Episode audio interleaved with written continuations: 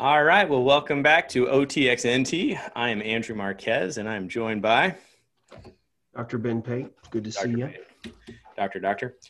And today we're going to be talking about a fun uh, topic uh, confession. What is the role of confession, uh, you know, for us as Baptists? What is the role of that in the, the Christian life and then in the corporate uh, life of the church? And I shouldn't have done those push-ups before this thing. I'm I'm winded now. Um, You hear this, people? Here he is. He's talking about how how physically fit he is. He wants everybody to know he does push-ups. Not only does he have a strong brain, but he's got a very strong body that can do push-up. He could take you on. Anybody right now, if you're watching this, push up for push-up against Andrew. that that is that is not true. anyway, yes, I've done my annual push-ups. Uh, The presidential fitness test. You remember those things, man? oh those were man, awesome. what happened to America? You know. I got a couple certificates, man, signed by Bill Clinton. Those are I used to believe that was really his signature, but it's it was not. It was just a copy.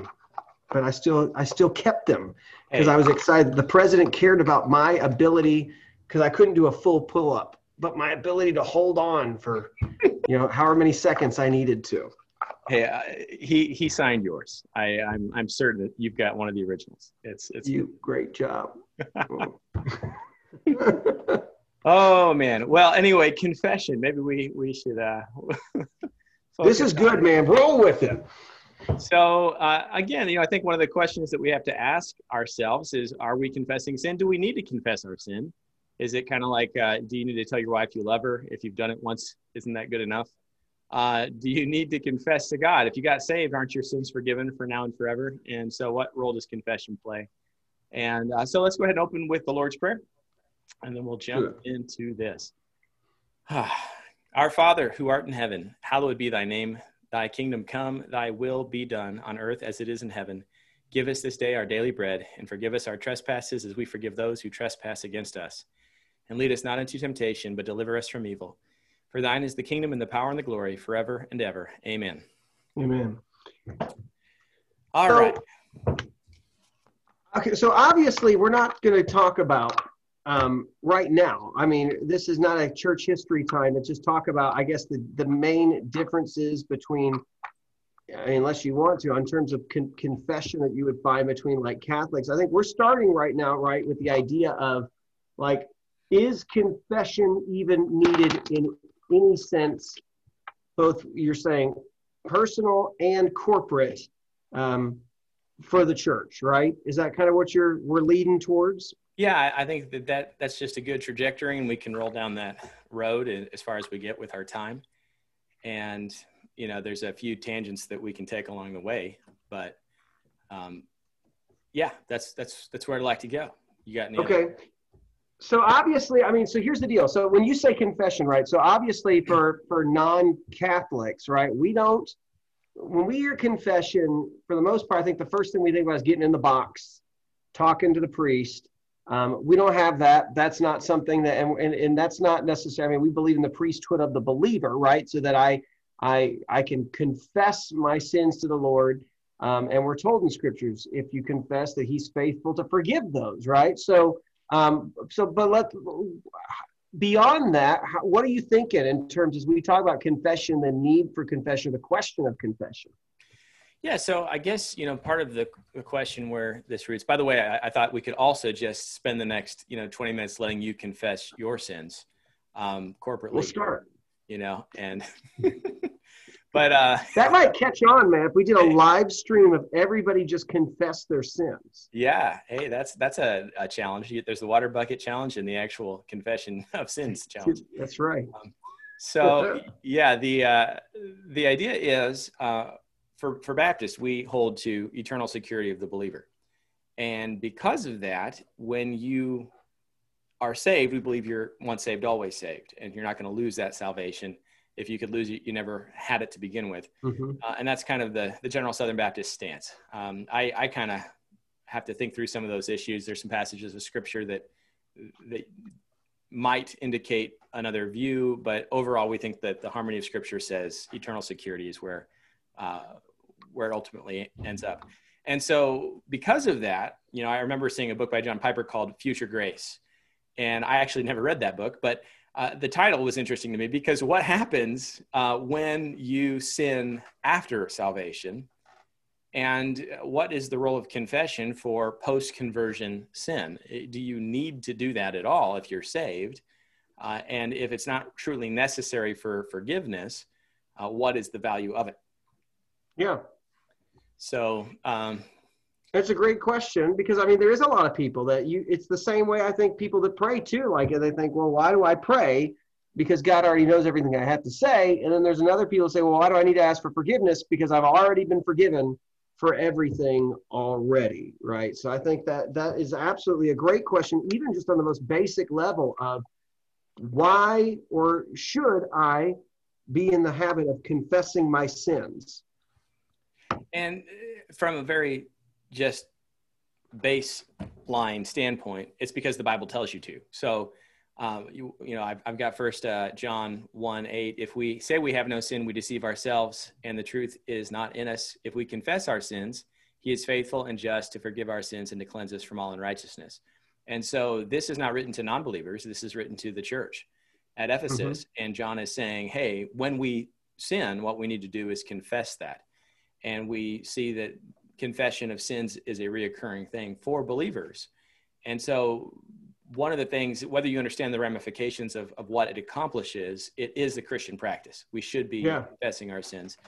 And, you know, generally my view is because it's going to help restore the relationship uh, with God. Because when I'm walking in rebellion, even as a child of God now, uh, I'm not growing closer to him. And part of the way I restore that relationship is through confession. So there, there is a true value in personal confession if it's not forgiveness of sins. But, you know, there is that question maybe once saved, always saved is wrong. And if you die with unconfessed sins, uh, you go to hell, you know, and that is uh, a question that has uh, floated in other denominations. We, we don't hold to that, but that is. No uh, you read certain passages and you read uh, the, the Lord's Prayer we said, you know, forgive us our trespasses as we forgive those who trespass against us. So I'll confess my sins to God and ask for forgiveness. Yet if I hold something against my brother, is the implicit prayer for uh, the Lord's Prayer actually stating that if I'm not forgiving others, uh, I don't have forgiveness. And so you can see how certain denominations have kind of said because of these verses, there can be a loss of salvation uh, as a result of unconfessed sin or uh, consequential punishments for sin that's unconfessed in the next life. And that would, of course, be the grounds for purgatory. Uh, so, you know, if, if not hell, you know, but so we don't hold to those things, you know, so it does kind of beg the question then what's the whole point? Yeah, what does sin actually, so unconfessed sin, what does that actually do, right? Because the if if if we're like we believe, right, which is the, the work of Christ has covered everything. Um, so my standing with the Lord, my salvation doesn't change. Um, so what does it mean though that like if I am in a spot, if I've uh, backslidden, if I've fallen um, into sin, and I haven't done, I haven't confessed that yet, um, what what does that mean for my walk with the Lord? Obviously, my walk is not destroyed. Obviously, I'm I'm not a Christian. It's not that I'm not a Christian anymore.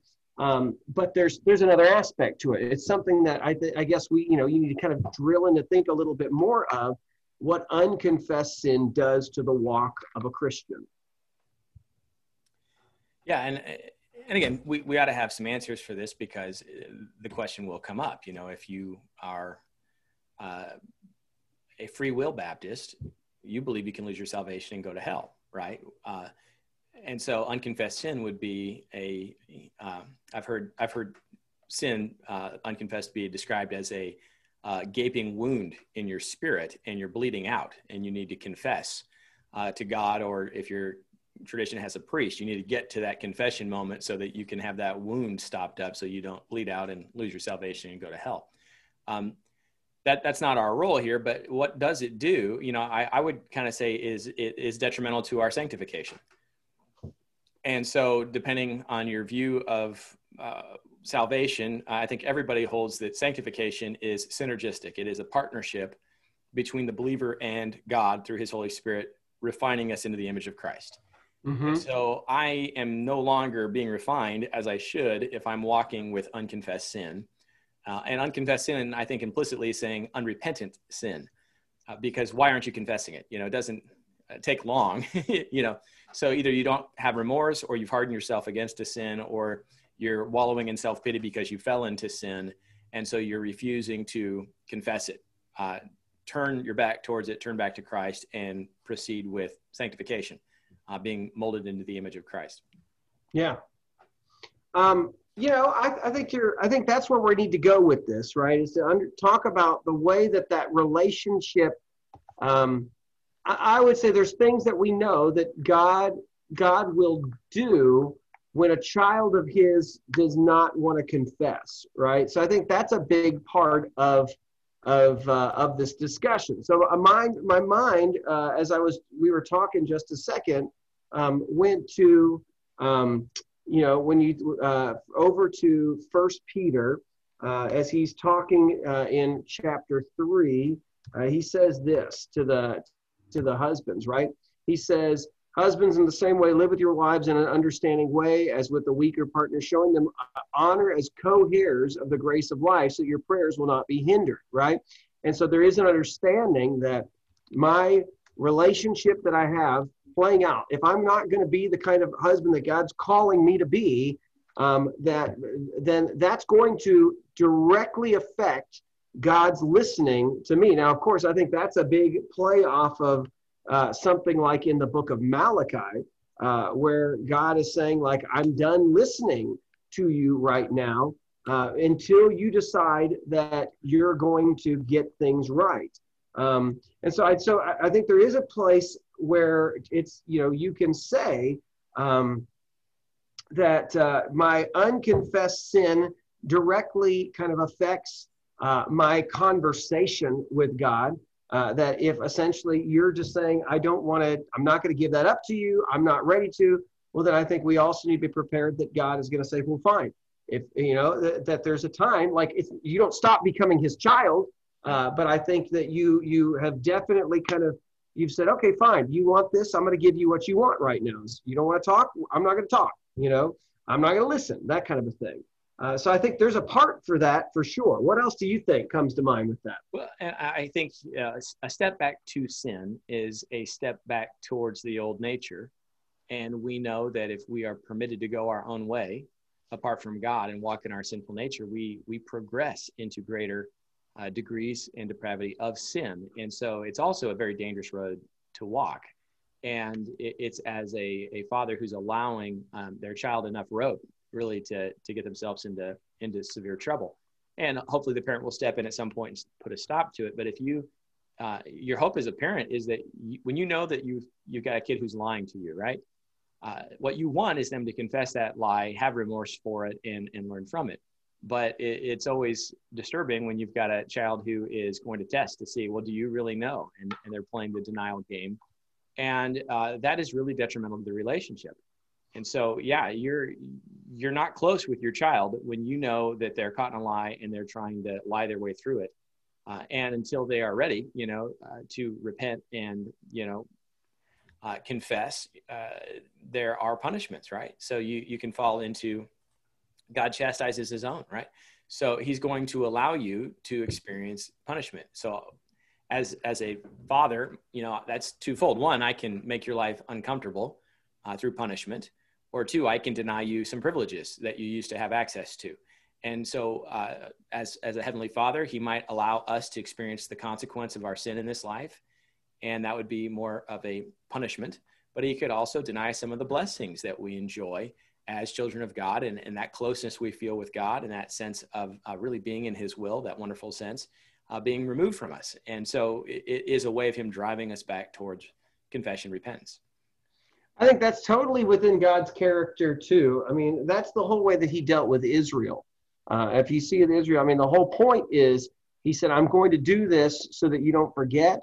Uh, and the idea is that you will call out to me. He says it like, especially in Deuteronomy, over and over and over, that like when these things have happened to you, and you come to your senses, um, that you would, you know, that you would call on me. And so um, those are, um, I think that there's some of that. Um, eh, there's some of that stuff where you see that's how God has worked. Like, okay, fine, you want it. I'm going to let things happen to you so that you will finally come to your senses. So, like Deuteronomy 30, he says, when all these things happen to you, the blessings and the curses I've set before and you come to your senses while you are in all the nations where the Lord your God has driven you, and you and your children return to the Lord with your uh, your God, and obey with all your heart and all your soul by doing everything I'm commanding you. Then He will restore your fortunes, have compassion on you, gather you again from all the peoples, uh, and even if your exiles are at the farthest horizon, He'll gather you and bring you back from there. Um, and so, I mean, that's the idea, right? Is that He wants you to come back to Him. He will allow things to take place to to turn you and to put your focus back on Him. Um, I think um, all of that stuff, as we say, is the discipline of the Lord. I think that's what's at mind in Hebrews chapter 12, too, right? Yeah, I, I think the illustration you put out there of the father with the child is exactly, it's such a strong one. And I think that's why the, the Bible uses that. I think that's why Hebrew uses, talk about like why we discipline children. That we need to keep that in mind, right? Is that I don't stop, my kid doesn't stop being my child right. when he has you know, when he has, I know I just watched him do that, and he will look at me in the eyes and deny or even lie. Um, I might do things to um, to finally get them to that point to where they're going to finally confess. So there'll be things that we'll take away until they're willing to, you know, to finally understand it. You don't lie to me.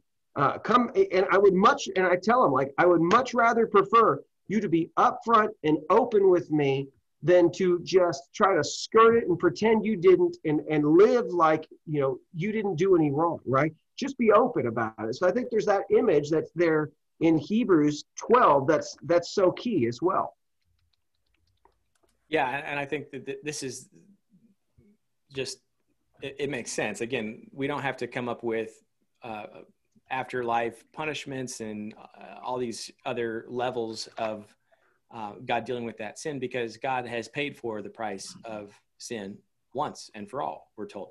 And so he doesn't need uh, subsequent confession, subsequent conversion in order to bring us back into his family. Now, once, once we're in his family, we receive the Holy Spirit. It says we're sealed. So we, we are his, but he is going to mold us into that image of Christ, which means he's going to help us. Uh, another issue that I think is important is uh, I think it's John 8 when he talks about uh, Jesus says that if you fall into a sin, you become a slave to that sin. And, you know, this is a really tough passage if you've ever dealt with uh, repetitive sin or uh, a sin that, that leads to some kind of addiction. Uh, you, you know how difficult it is to climb out of that, and you need the help of God. Even AA admits a higher power is the only way you're going to get out of this. And God will allow us to fall in to those patterns of sin, which breed consequences.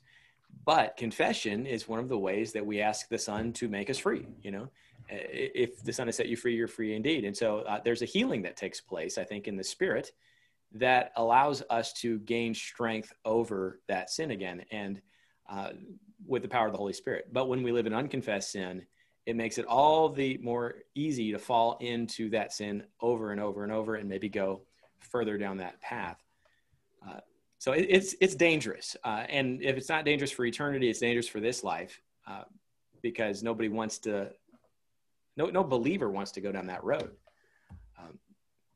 I I will say this: if you can live your life as a Christian unconcerned about your sin, if your sin does not burden you, I do think there's a problem there. Like, um, and, and I do, I do, I think what you're then trusting in is something that's not a biblical faith. I think if you're content, and I've, you know, and I've met and we've read stuff, especially in seminary, stuff by guys who would go so far as to just say all of it's all of it's okay. It doesn't matter. It's all been forgiven. Um, you know, you've read some of this this crazy stuff of this extreme of overly um, overly uh, the grace some sort of the overly overemphasis upon grace to the point that everything i do doesn't matter um, I, I think if you're in that area where you don't feel remorse for sin if there is no burden, I've got to get this off my chest to give it up to the Lord. Um, I would say that's a, probably a good uh, good indication you need to get something right with God to be something much bigger maybe than just I've sinned. Like I, I think the Holy Spirit, one of his roles is we're told is to convict of sin. And so if you're a child of his, he's going to pull you back and make you see your sin so that you'll snap out of it. But if you can go for a long time with no conviction, I think there's something wrong. And that's where we would say perhaps you're never saved. You know, if, yeah. if you don't truly uh, hold to the faith, uh, maybe you never received the Holy Spirit as a down payment. You know, uh, and, and it's just uh, something to be uh, aware of. Now, true believers can go down that road, I believe, uh, and you know, this is where we might shift it into that public versus private idea. Um, but I, I, would say before before jumping into that, uh, the other thing, well, this moves into the public sphere. Okay, not necessarily corporate worship, but your witness will also be uh, impacted by your unconfessed sin. And so, it, rather than only focus on your personal relationship with God and growing closer to Him, becoming like Christ, and being molded into that person that God wants you to be, your ability to demonstrate the love of Christ, show uh, Christ to the world, is going to be uh, absolutely uh, handicapped uh, because of unconfessed sin. And one, you might be embarrassed to share because people might look at you and uh, expect you to have a standard. But two, you just kind of lose interest. You know, how can you be a fanatical, excited, zealous witness for Jesus when you're personally living in rebellion to Him? And and so it, it, really is detrimental especially if you have loved ones that you've ever prayed for to become christians. Uh, unconfessed sin might cause a barrier for them to look to christ at least in you. So here's what i would say. Now whether whether that's going to be a present effect in your witness or not is is yet to be determined because i think there might be times where yeah obviously you're going to see the effects of sit your unconfessed sin all around you um, and you know, we're talking about sin. We're talking about people, sin, Christians who are in sin, and the, idea of confession. They're very similar because we're talking about one of it's in my life. All of us have it in our life, but the difference is, do I, what do I do with it? Do I just live with it and pretend it doesn't matter, or do I try to give that up to the Lord? Um, I do think there are people who have been successful in their lives with hidden dark sin, and they've seen, well, my ministry's still okay. I'm all right and I think what you need to keep in mind, though, is once that comes out, because it will come out, whether in your life or in your death, um, that's when stuff begins to get destroyed after that. And, and whatever you thought you had built um, is that's where you begin to see the, the people who are going to be affected, what you leave behind when now they know all this stuff comes out. And so recognize just because it's not found out now uh, or it doesn't seem to be that it's God is hindering that. It it can still have a big effect even when you're gone of unconfessed sin. Um, so I, I, think that's that's something to keep in mind as well. Um, I, I, was going to say this because I want to go to the James passage with you. I'm talking yeah. about corporate sin, uh, confession, but I also want to say like I, I, I do think that that there is a place in the Christian life that God's discipline um, may even take a physical toll on your body for unconfessed sin. And I think, and personally, when we go to James, um, I think that that's what's going on in James chapter 5. So I don't know what your opinion is. I'd love to dialogue with you on, on James 5. When we to that passage, you talk about confessing our sins to one another. You want to go there? Yeah, let's go there. So uh, James James 5, verse uh, 13 through. Yeah, start it up. Um, is anyone among you suffering? Let him pray. Is anyone cheerful? Let him sing psalms. If anyone among you is sick, let him call for the elders of the church and let them pray over him, anointing him with oil in the name of the Lord. Hey, we did one on the name. and the prayer of faith will save the sick, and the Lord will raise him up. And if he has committed sins, he will be forgiven. Confess your trespasses to one another and pray for one another that you may be healed. The effective prayer of a righteous man availeth much we go okay. to Elijah. But that's that's that's the passage. Yeah. So I mean, I take I take a big part of that is my opinion is when I've read that we're looking at someone who is sick in the church, who um, who God has allowed them to experience whatever in their own lives in their own body for sin and it's going to be through prayer through finally confessing those things that uh, that God is going to relieve them of of that. Like He's allowed them to feel the consequences of their unconfessed sin, and so He's He's you know He's disciplined them by disciplining their body. Do you take that another way? I think it can it can be that way. I think it can also be that spiritual wound idea that uh, that there's a damaging uh, that's taken place to my spirit in sin and so there, there's a healing that is both physical and spiritual that is being sought after. And so i'm asking god for deliverance uh, from spiritual captivity to sin uh, but also i do absolutely believe it can manifest itself in physical. My only concern there is that i think that when this is done properly healing takes place at some level. And so i don't want someone to say well i did all that and i didn't you know get over this physical detriment that See what you're saying that I that I had.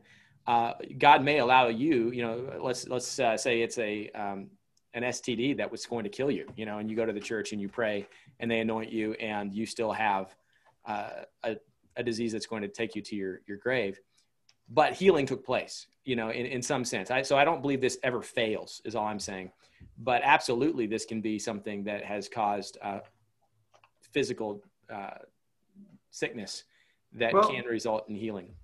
Well, I think, I mean, my mind immediately goes to something like First Corinthians 11. At some point, maybe we can deal with it too. Like talking about when he says, uh, whoever drinks without recognize the body eats and drinks judgment on himself. This is why many of you are sick and ill among you, and why many have fallen asleep.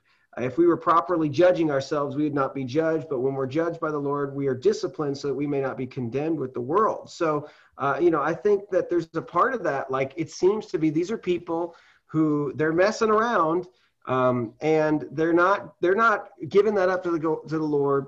And as a result, and I think it tells you about the seriousness of the Lord's Supper more than it does anything else. Yeah. Um, but uh, I think there's an element of okay, fine. There's sometimes God will say, "Here you go." Um, and and you'll experience that. But I think you're right. I think there's a even even just the weight that comes off of you to finally confess, to finally be to know that you have been forgiven.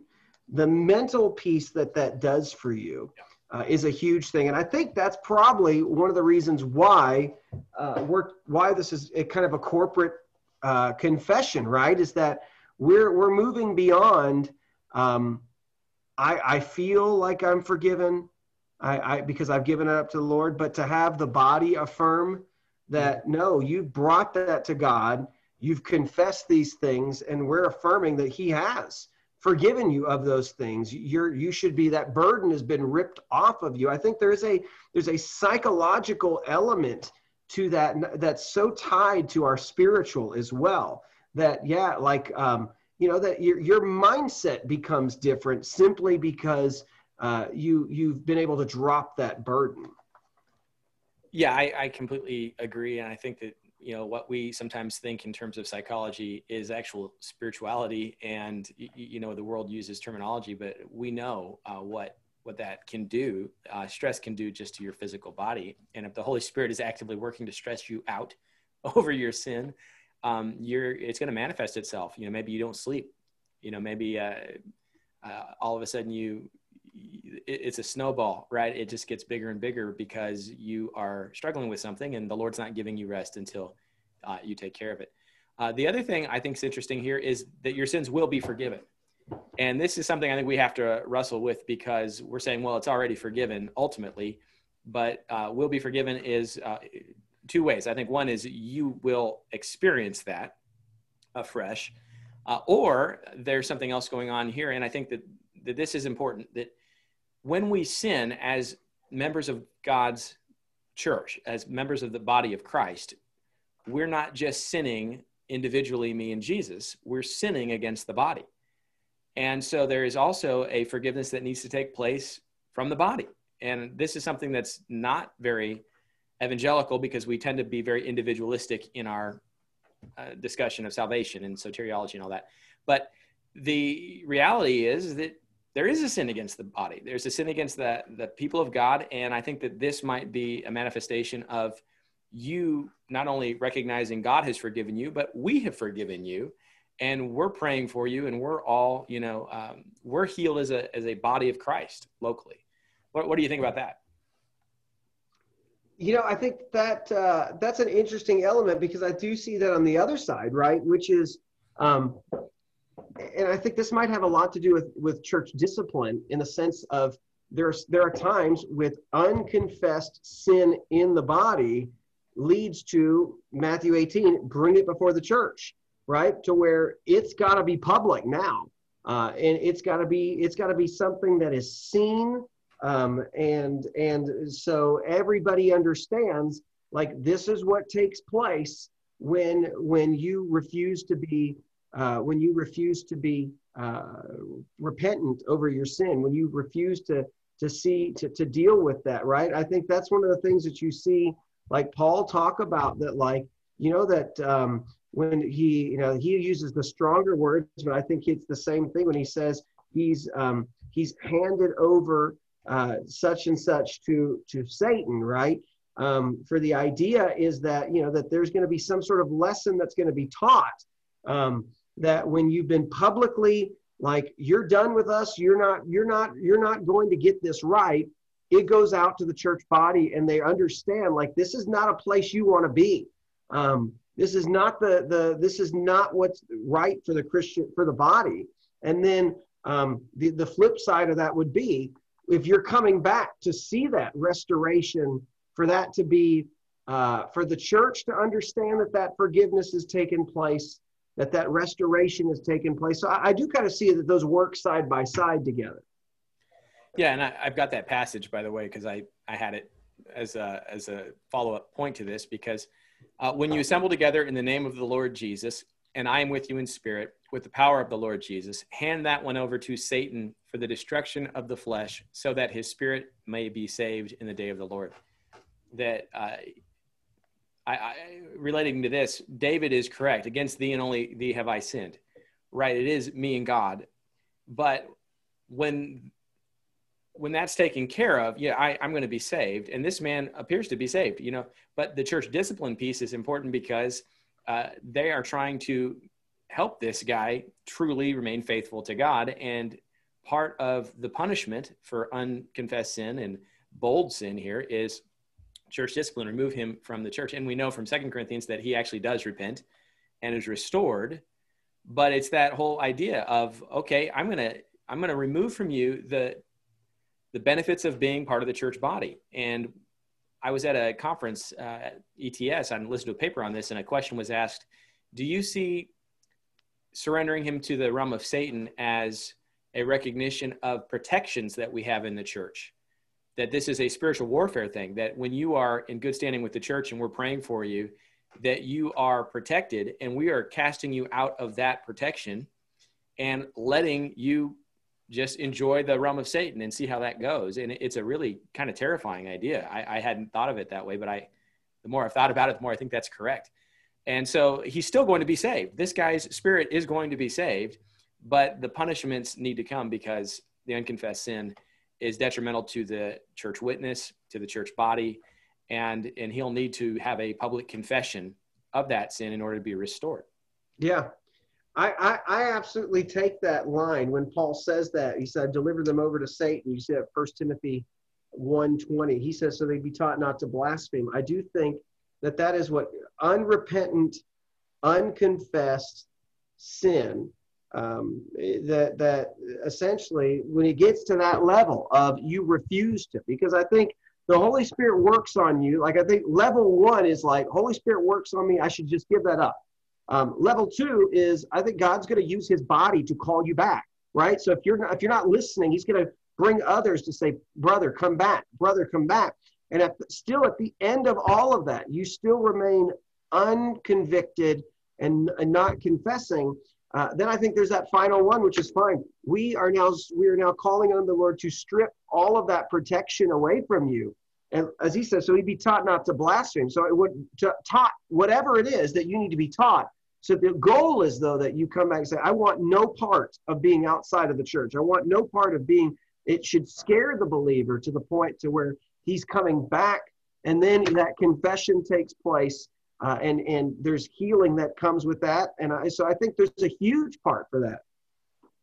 Well, I'm kind of looking at the time, uh, and I'm I'd love to get into the idea of of whether this public corporate confession should be part of our worship services, uh, especially when you see how it's laid out in James. It, it's clear yeah. in my mind they're doing worship here, uh, but I, I think maybe we should reserve that for another another video. I don't know. What do you think? Oh, absolutely. I think th- right now is just the nuts and bolts, man. I think the next one we should do is based on on how much should that be in because uh, you know, and here's the other thing.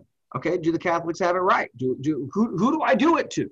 Right. Do I need to find a deacon? Do I need to find a pastor? You know, we're, we're not priests, so anything like that. Or is it for anybody? You and I bring up you. One of the things we said that kind of started this was the issue of like an accountability buddy, right? So is that who it is? And so those are the things I think we need to really kind of examine next of how does that take place outside of you know personal confession going forward.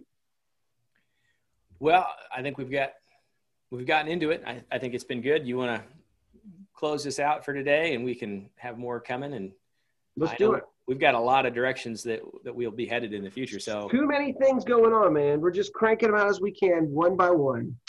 All right, here we go. May the Lord bless you and protect you. May the Lord make his face shine on you and be gracious to you. May the Lord look with favor on you and give you peace. All right thanks for hanging, man. Been fun. Right. I'll see you later on. We'll do it again next week. And if you are listening to us, subscribe, you know, support us. Push the thumbs Push up. Push the button, thumbs up. Yeah. Share it with your friends. All right. Have a good one. All right. Take care, man. Bye.